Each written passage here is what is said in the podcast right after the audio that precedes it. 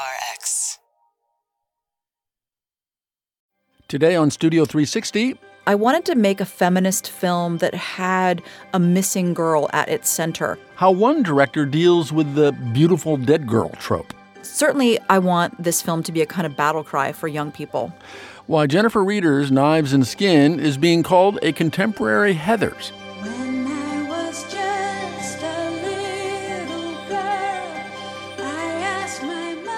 Plus, A new novel about sex in suburbia seems to be on the way to becoming another instant bestseller. the big 1960s erotic novel But it is not all it seems to be. that turned out to be a great prank. What came out of it was a plan for writing the worst bestseller in the world. One of the greatest literary hoaxes ever. That's ahead on Studio 360 right after this. This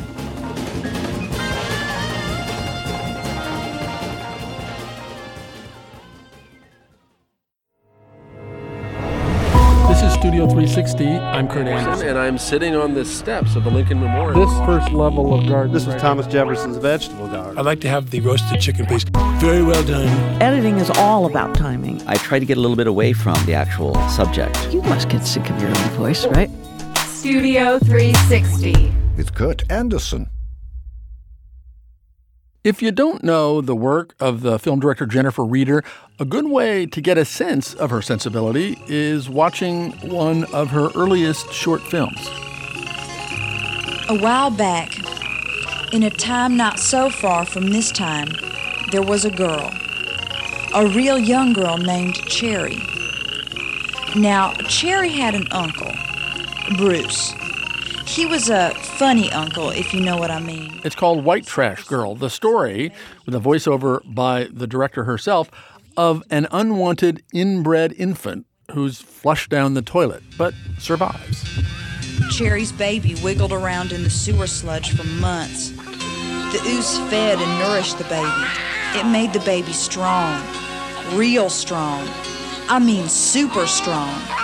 Her tiny baby body was becoming more toxic with every tiny baby breath and every tiny baby heartbeat. This little ball of nothing nice was turbocharged. Living in that cesspool incubator gave the kid a superpower toxic body fluids she can spew at bad men.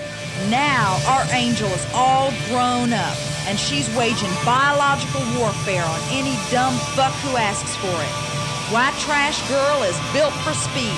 She waits tables by day, raises hell all night. Jennifer Reeder made her superhero the protagonist of three short comic bookish films in 1995, work that got her an MFA from the School of the Art Institute in Chicago. She was born very much out of a third wave riot girl feminism that celebrated DIY. It definitely had that kind of spirit, that urgency. After White Trash Girl, Jennifer Reeder built a career out of making short films for the art house circuit. So far, nearly 50 in 25 years, all punkish feminist stories about the lives of complicated women and girls. It's because I am writing oftentimes from my own experiences and observations, but I look around at what is offered to girls and women in terms of media, whether it's advertising images or television and film. There's lots and lots of of content about girls and women that in my estimation just isn't very authentic. And so even though my films are very particular and they have a kind of art house appeal more so than a mainstream appeal, I'm trying to fill in that authenticity gap. She's now transplanted that basic MO into a feature film called Knives and Skin, which stars an ensemble cast of theater actors from her hometown, Chicago.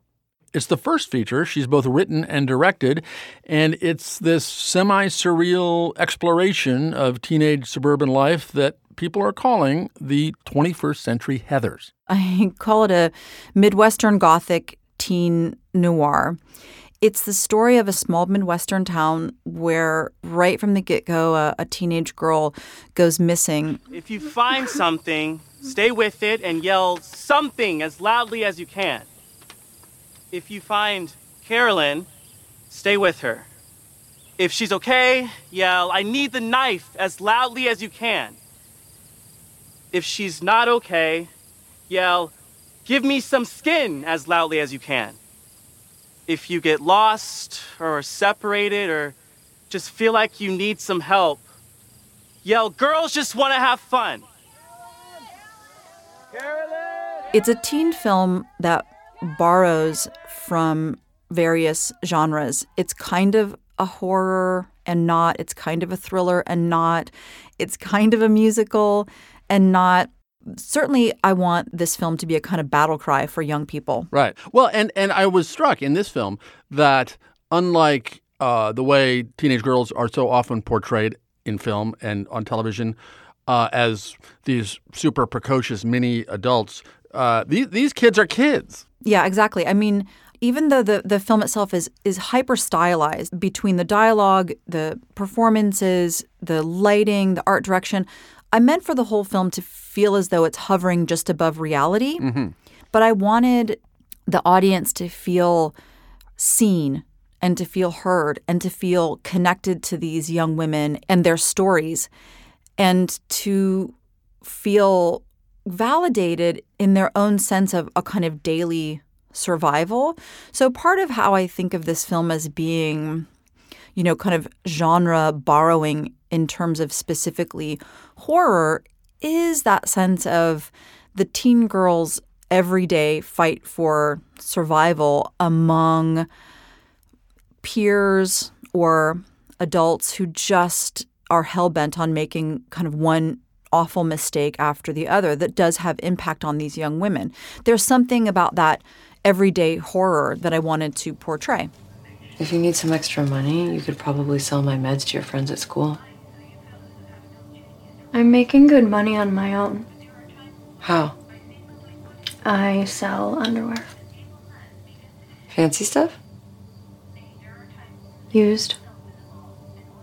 Yours? No. Yours.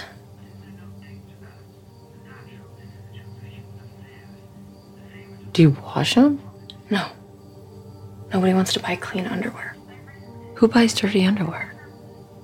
Builders, bankers, lawyers, doctors, dads, my history teacher. And somehow the fact that it's teenagers, to me, makes sense that there's all these magical realist gestures, like a woman's uh, shirt with a tiger on it. The tiger speaks to her suddenly, and eyeglasses glow, and and and and, and wounds shine electric red.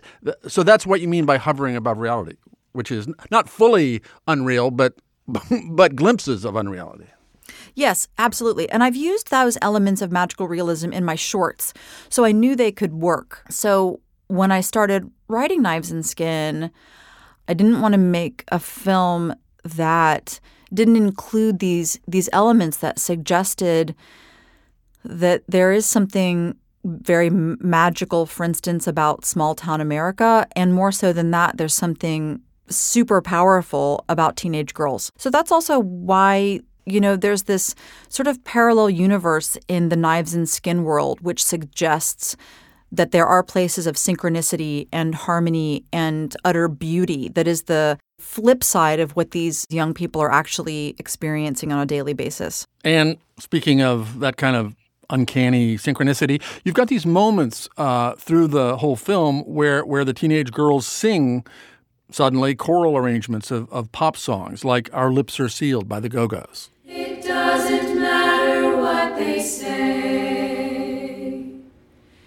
In the jealous games people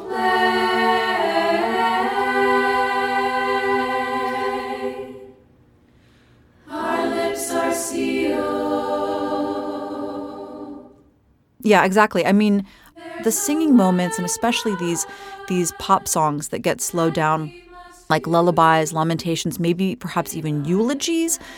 The the 80s part is part of my autobiography. You know, those are songs that I loved and most certainly put on mixtapes when I was a teenager. So I get to inject this film with some of my autobiography. But then a song like Our Lips Are Sealed, which is an infectious pop song, you know, you're rolling down the windows and singing to it. But in the rearrangement as it exists in Knives and Skin, it's really a song about solidarity and empowerment. So when people come on, I, I like to ask them who their creative influences are. And you told us in advance that one of yours is David Lynch, which made total sense. But tell me more how you connected originally to, to Lynch's work. I saw Blue Velvet when it first came out, which is his great, weird 1986 movie with Dennis Hopper and Isabella Rossellini and Kyle MacLachlan and Laura Dern. Sneak into her apartment? Yeah. Are you crazy? Jeffrey, she's possibly involved in murder. This is giving me the creeps. No, just settle down. I have a plan which I think will work. There's very little for you to do, but I do need your help. Exactly. I mean, there was something really special about the idea he presented that small town America held the portals to the fourth dimension. And his he pays attention to to art direction in, in a really extraordinary way. I mean, he was an art school kid as well, so color and texture are deeply important to him. I certainly think my films have a more diverse there's more diversity in my small town and I think I try to bring a kind of feminist or even sort of feminine sensibility to my films that I'm not so sure he's he's all that interested in. Another big influence on your list is Lynne Ramsay, a Scottish director whose only movie I've seen, I think, is We Need to Talk About Kevin with Tilda Swinton. But the movie on your list is Morvern Callar, which which came out in 2002. What is Morvern Callar, and, and why do you like it so much? So Morvern Callar, it's based on a, I believe, a short story. Um, it's a central character, a woman who I'm not spoiling anything because this happens right at the beginning, whose whose boyfriend has uh, killed himself, and then in the entire rest of the film, her both confusion over his death and her grief and her response, her coping response to the trauma is so unexpected and so remarkable. He's gone. He's left me. Ah, oh, he's probably just money he's made. No. He's really gone. He's never coming back. Gone where? Tonight. To another country. Another country? you don't make any sense. I don't know what you're talking about. She is a female character who's so resistant and at times so unlikable. I mean, she's a very difficult woman. And both cinematically and in real life i'm completely drawn to difficult complicated women. And so morvern callar is this really astonishing you know character portrait of a woman in crisis but it's deeply unexpected. There's no moment where she falls to her knees wailing you know as so many, you know, sort of grieving women do in films. Um, another of the filmmakers on your list uh, is the Belgian director Chantal Akerman, um, and in particular, one of her early films from uh, 1975 called Jeanne Dielman, uh, and then an address in French in Brussels that I'm not going to pretend to pronounce. Um, it is an extremely deadpan portrait of of the domestic life of a woman, right? Oh man, she's like she she really is like the original difficult, resistant mother. And that's a film that I saw very early on and was just astonished by the pacing, for instance, you know, the the meatloaf scene, which I cite and which I kind of pay homage to in in Knives and Skin. Mine is quite different. The character, you see her making a meatloaf, and it's not just like for thirty seconds. You you see her making a meatloaf. Oh yeah, it's in real time.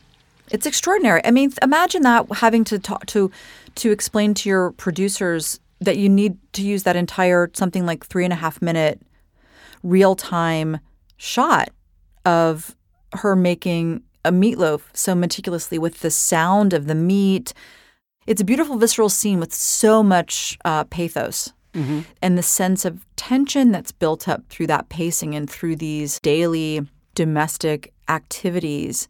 In a similar way as Lynne Ramsay's Morvern Callar, it's this very intense, very specific kind of portrait study of a woman unraveling really. And it's so unexpected. Your last influence that we have here is not a movie or a movie maker. It's it's the American fine art photographer Francesca Woodman. I saw her work for the first time when I was in high school, which was a long time after she had died.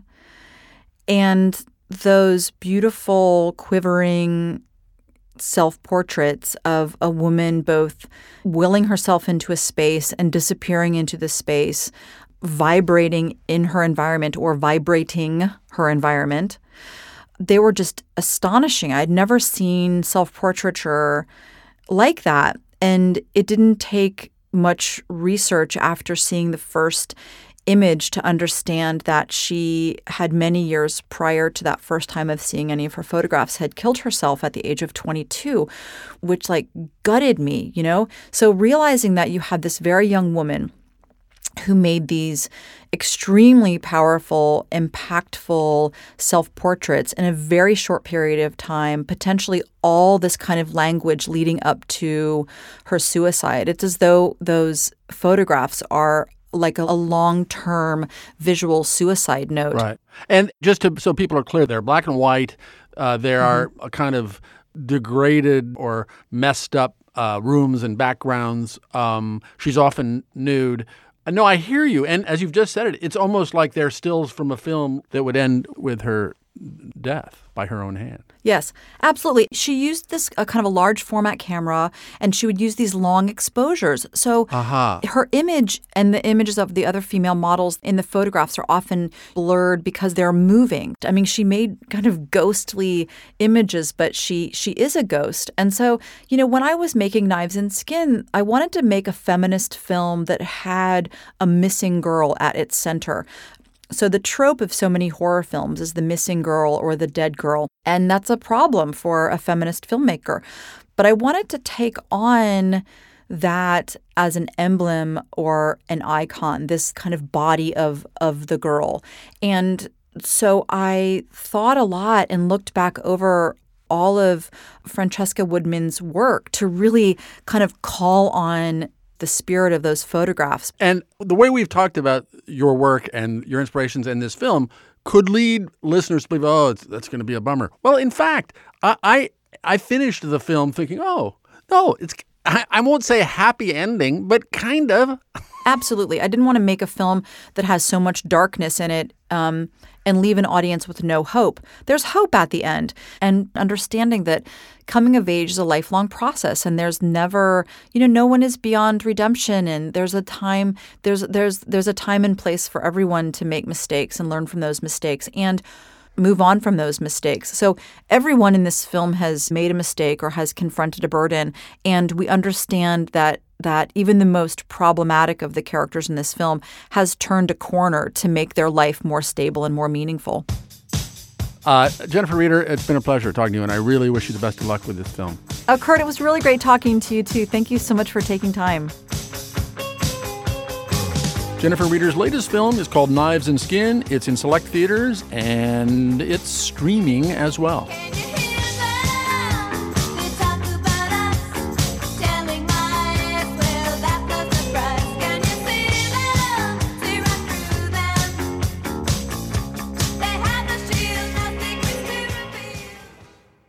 Coming up, how did erotica this preposterous Together, like garden snakes, they contorted, moaned, gasped, clenched, and throbbed. End up on the New York Times bestseller list. That story's just ahead on Studio 360 right after this.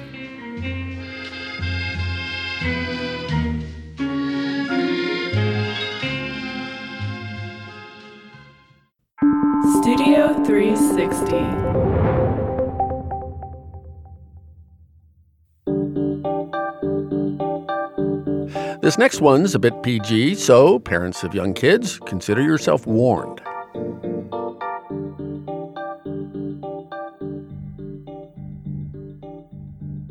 Back in the 1960s, as the sexual revolution ramped up, a lot of Americans also started going for more frank depictions of sex, especially in fiction, in novels. The legal ban on sexually explicit books, like Henry Miller's Tropic of Cancer, ended in 1964. Soon, other A list literary writers like John Updike were going there. But even more, publishers of very commercial fiction cranked up the new smut machine and churned out trashy sexual romps that became huge bestsellers, such as Valley of the Dolls by Jacqueline Susann. She felt herself responding to his embrace with an ardor she had never dreamed she possessed, her mouth demanding more and more. And The Adventurers by Harold Robbins. Her mouth was warm and moist and still tasted of orange soda. And his lips were traveling down her body, over her breasts. Which was great if you were 11 or 12 and finding these paperbacks on your parents' bedside tables. But the literary mandarins were appalled. In 1966, Lewis Nichols, uh, writing in the New York Times about that year's bestsellers, said that, quote, seldom has there been so wretched a collection of titles as appears today. But the greatest example of wretched erotica, truly laughably bad, came along a couple of years later. And how it came along is itself like a comic novel. Studio 360's Sam Kim has the story. It all started in 1966 in this bar in Garden City, Long Island called The Sulky. Which was a place where you could listen to music, have a drink, dance. That's Marilyn Berger. She was the diplomatic correspondent at Newsday, the daily newspaper of Long Island. Back then, many of her coworkers would retire each night to the sulky, including a 33 year old columnist named Mike McGrady. Gin mills that year were filled with writers anesthetizing themselves against the harsh new realities of their profession. McGrady died in 2012. In 1970, he wrote a memoir about this period, read here by actor Greg Tannen. To be a serious writer in the year 1966 was also to be a serious drinker. They had a piano bar, you know, and there was some attractive women who hung out there. That's Harvey Aronson. He was a columnist at Newsday. I remember once I drank champagne out of a secretary's shoe and um, told everybody that I was getting um, athlete's foot of the mouth. And they'd be up drinking in this place. George Vecsey was Newsday's sports reporter. And then people would talk, and all the, the hair was let down, and uh, they were discussing the the status of American literature. That's Tony Insolia. He was the editor for Newsday for over 30 years. Stanley Greene was the day news editor. Mike used to complain about uh, books like uh, Harold Robbins and uh, Jackie Susann. I was appalled by the kind of books making enormous successes. Look at the garbage that gets printed. That's when the idea hit him. McGrady thought Susann's and Robbins' books were schlock, but they were selling millions of copies. So, what if you actually tried to write a preposterously bad erotic novel? Would it be just as successful? Everyone at Newsday could do one chapter. We would each write about one specific perversion, and we put them all together. We could write the whole thing in a week. And what came out of it was a, a plan for a writing the worst bestseller in the world. he said, We'll make a lot of money. I said, We're not going to make any money, but I thought we'd have a lot of fun. So McGrady got home from the bar that night, poured himself a nightcap, and typed a memo to his coworkers. You are hereby officially invited to become the co author of a best selling novel. There will be an unremitting emphasis on sex. Also, true excellence in writing will be quickly blue penciled into oblivion. He then typed out a plot outline that would connect all the disparate sex scenes. Each chapter will involve Miss Gillian Blake, homewrecker. As the book opens, she learns that her husband William has been conducting an affair. She is unfaithful at first to even the score. She is unfaithful for a while because she enjoys it. She is unfaithful finally because she makes it a goal to destroy the seemingly happy marriages that surround her. The next day, McGrady circulated the memo in the Newsday office. I came in late at night and I found a note in my mailbox. George Vecsey took the memo home. He decided to write his chapter while he was supposed to be doing yard work. So, yeah, I, mowers would have been on my mind. And I, uh, you know, I typed it out in half an hour. Morton Earbrow found himself staring, staring hard at her slim, exciting face, then staring hard at her slim, exciting body. Her arms were slim and exciting, too. The mower is in the garage, she said. She had removed the belt to his Bermuda shorts, and then, without words, they merged. In the dark, in the cool darkness, they communicated. I remember using the word communicated a lot, which is kind of a stupid word for, for making love, but that's that's what I was up to. Faster and faster they communicated, harder and harder. Fingers and nails on skin, teeth on skin, then great shudders of total communication. They came apart and rested in the dark. He said, I'd forgotten there was more to life than mowing the lawn. Three weeks later, a total of 24 Newsday writers, 20 men and 4 women, sent in a chapter. A few of the submissions were poetic, sophisticated, intelligent. In other words, unacceptable. Some of the chapters were much too good, and I had to work like hell to make them bad enough to use. You know, it's not easy to write bad. McGrady enlisted one of the writers, Harvey Aronson, to share editing duties. To really write bad is hard, and some of it was just moderately stupid. Together, they downgraded the prose, combined some of the chapters, cut a few submissions, and one chapter that got the axe was Marilyn Berger's. I didn't make the cut. And my sister said, well, it was obviously too well written. And my mother said it wasn't sexy enough. I think that may be the first time I heard my mother say sexy. A couple days before I talked to Marilyn, I went to the archives at Columbia University. That's where Mike McGrady donated many of the documents from his career. I made copies of some of the unused chapters from the book. Do you still have your chapter, by the way? No, I was going to ask you if you had it. You know what? I have uh, some of it. And Can I see it? So I handed her a copy. And for the first time in over 50 years, she read her submission that was cut from the manuscript. She pressed her body against his, kissing first his fingers, then his arm, his chest, his mouth. They orchestrated a rhythm that he had once said was composed of everything they both had ever known of surf and swaying trees, of crowded traffic and musty rooms, of sweet flowers and moonlight, of life itself. What did you think when you read that? I'm amazed. Yeah. I was pretty. No, I wasn't so naive then. I was just sort of younger. I don't remember a word of it. And I am so happy you've come up with a copy. Meanwhile, for the submissions that did make the cut, Mike and Harvey were working to cobble them together to make them seem like they were all written by one person. So, Mike invented a collective pseudonym for all the writers Penelope Ash. Penelope Ash, as he described to his co conspirators, was a demure Long Island housewife. And for the title, the Newsday writers scanned through a list of bestsellers and found that the words stranger and naked were frequently used. So they combined the two together to create the title for their opus. Naked came The Stranger. There were 14 chapters in the manuscript. One was by a Pulitzer Prize winning reporter, Robert Greene. She stepped out of the dress. She was wearing no bra, pink white peaks rising from the residue of her tan.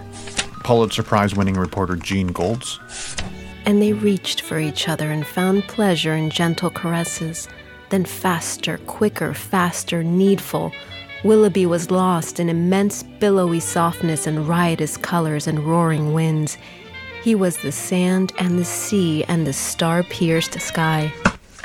When I asked the writers to name their favorite chapter in the book, it was unanimous. I think that John Cummings' chapter is the funniest. John Cummings, who died in 2016, was an investigative reporter at Newsday. He claimed that when he was a young man in the Marines, he had an adventure with a woman in the Philippines who was a hooker, and that at the climactic moment of their involvement, pressed an ice cube up his rear end. and he wrote this line, which is in the book. You can find it exactly. And then Ernie felt it. She shoved the ice in. the big rock candy mountain. Together, like garden snakes, they contorted, moaned, gasped, clenched, and throbbed. Ernie found what Cervantes and Milton had only sought. He thought the fillings in his teeth would melt. The imagery was absurd. The perversions were plentiful. It was then that I began to sense that it was going to work. It was actually going to work. It's true, they did succeed in the first part of their plan. They wrote a genuinely terrible novel. But what self respecting book publisher would actually publish this? I'm a book publisher and proud of it. Uh, yeah, I influenced an entire generation. That's Lyle Stewart speaking in 2005. In the late 60s, he was known for publishing controversial, sexually explicit books like The Art of Erotic Seduction. Mike had previously written about him for a Newsday article. He broached the idea to Lyle Stewart. When Mike told him it was going to be put on, he thought that was great. So we needed somebody to front for the book. There was the name, Penelope Ash. We needed a woman who might fit the name. They decided on Mike's sister in law, a 38 year old writer named Billy Young. After weeks of trying to track her down, Hello? Hi, Billy. How are you? she agreed to talk on the phone. Well, actually, Mike had talked to me about it uh, for a while, and I thought it was one of the most beautiful plans I'd ever heard because I was always impressed with what Orson Welles had done with War of the Worlds, and this was just as good as spoof in my mind. So she went to Lyle Stewart, and he loved her. He thought she'd be great as a front for the book. So that was it, and he said he would publish it. So, three years after it was just an offhand comment at the sulky bar, the book was finally published. For the cover, Lyle Stewart used this stock photo of a kneeling naked woman. And for the author photo, they used a picture of Billy Young. The plan was for Billy to appear on television and radio posing as Penelope Ash. But before she did, Mike and Harvey prepped her for the interviews. So we went to Billy's home, and she said, You know, what should she do? What can she say? And I remember saying to her, Tell them that virginity is like a Tiffany lamp. And she said, What does that mean? And I said, I don't have the faintest idea, but it sounds great. I went into um, Neiman Marcus and I bought a couple of very sexy outfits, pantsuits. It was, you know, a little more flamboyant than I would personally wear, but it, but it was for a role, and that's what I wore to the in- interviews. Penelope Ash, the author. I think this is what the public is buying today sex. A couple months later, I'm on my patio. I hear her being interviewed on a radio show.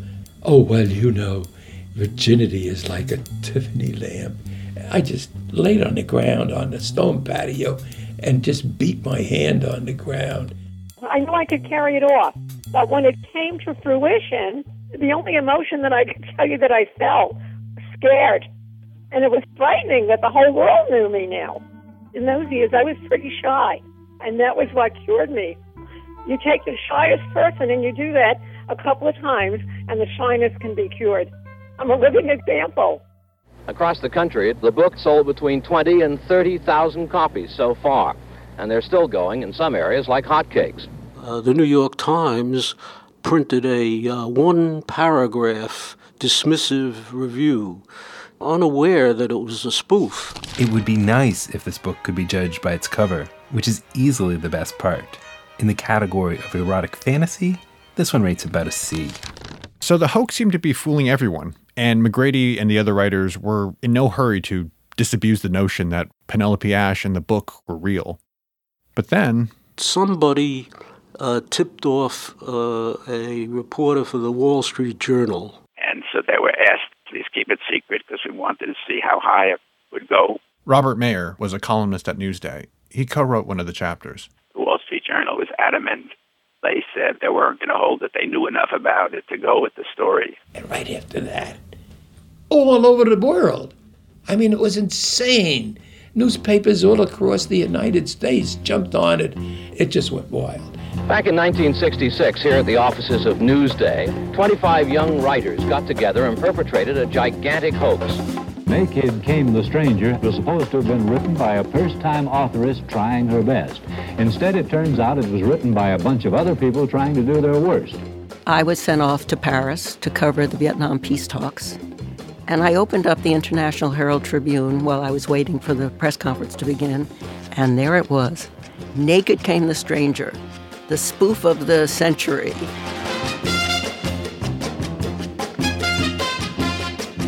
Walter Cronkite sent a, a, helicopter that landed on the lawn across the street from uh, Newsday's office. And Mike and I and a friend named Lou Schwartz were in the hel- I don't know how Lou got in there, but he was in the helicopter with us and they flew us to New York. A new novel about sex in suburbia was published this week. It seems to be on the way to becoming another instant bestseller but it is not all it seems to be. It says Jacqueline Susann, move over. She got to move way over to make room for 24 men. And that's the way it is, Wednesday, August 6, 1969. And I remember looking down at New York City, and Lou Schwartz said, It's all yours. The city is all yours. and on September 1969, the real Penelope Ash made her first national televised appearance on The David Frost Show. Will you now meet the authoress of Naked Came the Stranger, Penelope Ash? They parted the drapes and one after another. I think about 19 of us were there. Uh, we walked through as the author, Penelope Ash. That was was a fun fun night. We got a lot of applause, and Billy came in wandering around the stage with her Russian wolfhound. Why did I bring the dog? I don't have an idea. Maybe I took her because I was so too scared. David Frost told us afterwards that he was scared um, shitless uh, that the wolfhound was going to have an accident during the program. A month later, the book had sold over 90,000 copies. It gradually crept up the New York Times bestseller list, reaching number three, just behind The Love Machine by none other than Jacqueline Susann. In other words, the book that was parodying Susann was now rivaling her in sales. Mike and Harvey soon got a call.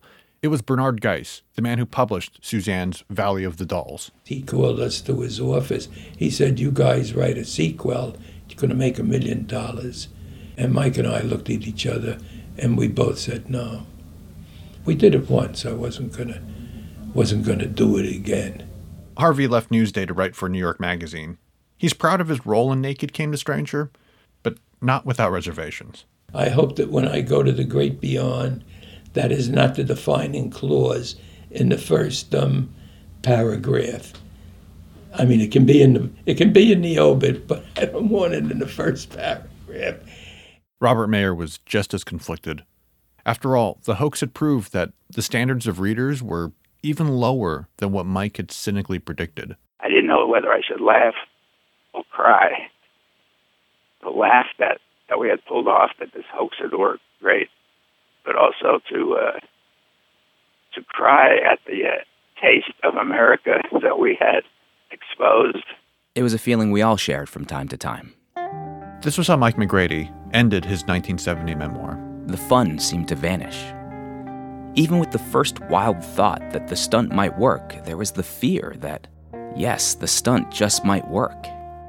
Later, as it all came to pass, there were always counter emotions, unexpected misgivings that took the edge off elation. It was too easy. It all went too smoothly. America. You sit there, you plump beauty, still buying neckties from sidewalk sharpies, still guessing which walnut shell contains the pea, still praying along with Elmer Gantry. America, sometimes I worry about you.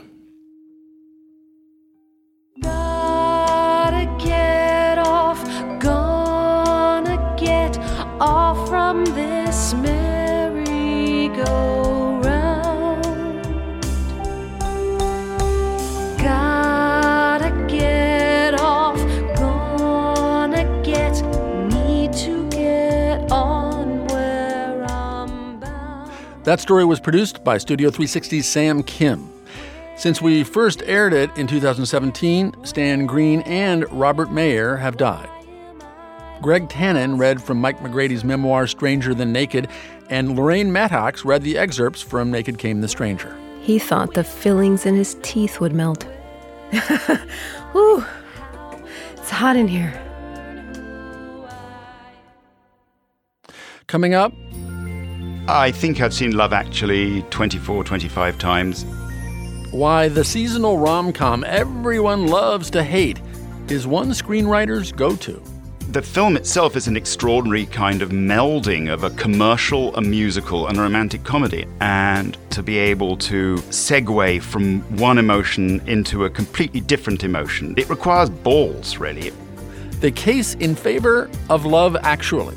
That's next on Studio 360.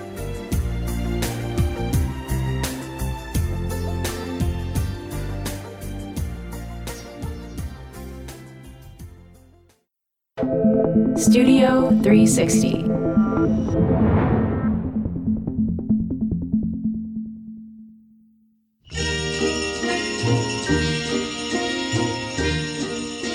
As the holiday season descends on us, I want to talk about a Christmas movie that rubs a lot of people the wrong way. People say it's glib and it's manipulative, and even though it's a rom com, they say it's not really that romantic or comedic. But one of our listeners respectfully disagrees. My name is Oliver Butcher. I'm a screenwriter. I've lived and worked on the West Coast for 25 years now. And my guilty pleasure is the movie Love Actually, written and directed by Richard Curtis. The Love Actually is about 10 different, interrelated, intertwining stories concerning love in it, all of its various permutations. And it follows it through the five weeks prior to Christmas, climaxing on Christmas Eve and with a postscript one month after. So what's this big news then? We've been given our parts in the nativity play. and I'm the lobster. The lobster? Yeah, In the nativity play? yeah, first lobster. I think I've seen Love Actually 24, 25 times. I mean, I mean, the irony is, I do not own myself Love Actually on DVD. I think that's a measure of my guilt, by the way. Obviously, I do feel guilty because otherwise I would own it. You know, you don't want people to think you're feeble minded. I think one of the reasons why Love Actually rouses such hostility is that it occupies a world that has absolutely no analogues in real life. The characters, what they do, what they say, how they behave. People just don't behave like this in real life. Anything to put off actually running the country. Um, notably, the tousled Prime Minister in the form of um, Hugh Grant. This is Terence. He's in charge. Good morning, sir. Uh, good morning. I had an uncle called Terence once. Hated him. I think he was a pervert, but I very much like the look of you. And then there are other aspects to the movie which probably wouldn't pass muster these days, like the fact that at least three of the storylines are about male employers forming relationships with female employees. And likewise, Liam Neeson has this really inappropriately sexual banter with his 11 year old stepson. Anybody overhearing that would call child services. By the way, I feel bad. I never asked you how your love life is going. Uh-huh. No. As you know, that was a done deal long ago. Unless, of course, Claudia Schiffer calls, in which case I want you out of the house straight away, you wee motherless mongrel. He's 11 and his mother's just died. Oh. No, no. We all want to have sex in every room, including yours. And his dad's making jokes about having sex with Claudia Schiffer in every room of the house. I mean, it's not what you would say to your recently bereaved 11 year old stepson. I, I- it just sort of isn't. So I guess my point is that the universe of Love Actually is not a universe that exists in any recognizable platonic form. It just doesn't. It does, doesn't, doesn't bear any resemblance to life whatsoever. But to say that, I think, is entirely missing the point of the film. It's extremely well constructed. None of the storylines, despite the fact there are 10 of them, ever really flags. I think the scene which sort of exemplifies the kind of level of writing and directing skills is the scene where Laura Linney almost consummates her relationship with the hot designer Carl. And there's that moment where they're at the office party, and then that Norah Jones song, Turn Me On, is cued. I'm just sitting here waiting and turn me and it, and it bleeds brilliantly over from the party into getting back to her apartment. Well, then. Then you get through the front door of her apartment, and then there is this brilliant moment where she says, Just, um, would you excuse me for one second? Sure. Just, um, and she just darts round the corner. So there's a wall separating her from Carl, who's at the head of the stairs. And she does this little fist clenching dance of glee that she's actually got him back there. And it's very, that was a wonderful moment. It's like there's almost a de facto split screen there, just provided by the scenery wall. Um, and then she gets, she go rushes upstairs. She's tidying her bedroom, which is like that's a very real thing. You know, she's tidying the mess in her bedroom. And then Carl comes up there, and then you have this very kind of well done, sort of awkward disrobing scene between the two of them, just tug it. uh, leading into what you are pretty sure is going to be the sum of all uh, all Laura Linney's joys in the movie. You're beautiful.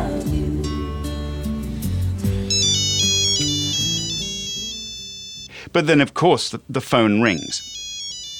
And then, for the first time in the movie, Yes, when I- she banters, she talks to her brother. I- I'm not quite sure it's going to be possible to get the Pope on the phone tonight. But You realize that she's talking to somebody who is very disturbed. yes, I, I'm I'm sure he's he's very good at exorcism. But Then she explains to the first time to Carl and to the audience that, that she has a brother who's in a mental facility.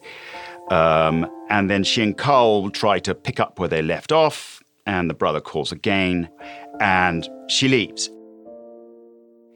And so, in the, in the course of about six minutes, the tone has completely shifted. It goes from charming to being awkwardly comedic to being real, and then suddenly, boof, and you know that she has to go.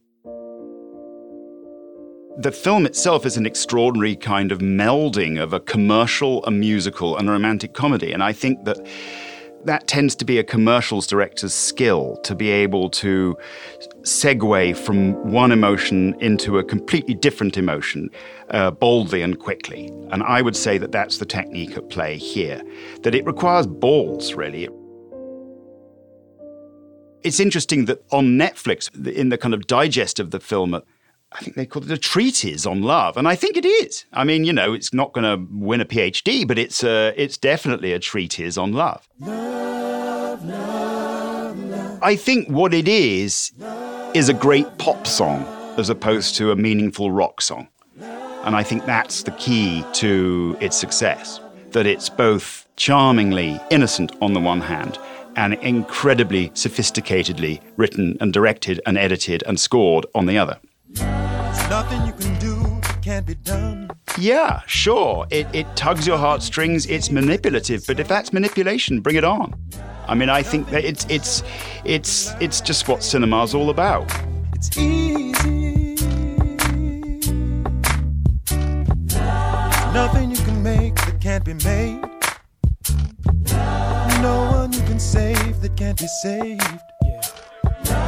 Nothing you can do, learn be you. Time is easy. All you need is love. That story was produced by Krista Ripple. All you need is love. And by the way, I like Love Actually as well. And until we did that story, I didn't know I was supposed to feel bad about that. So, what's something you like that's unpopular or is just really surprising that somebody like you liked something like that? That is your guilty pleasure.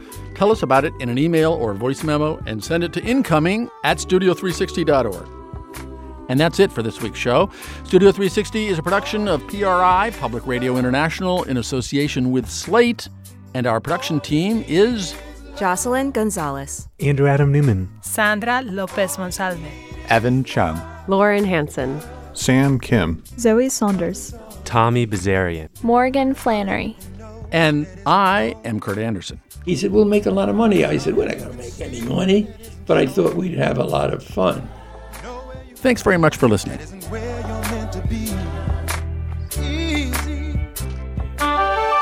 PRI, Public Radio International.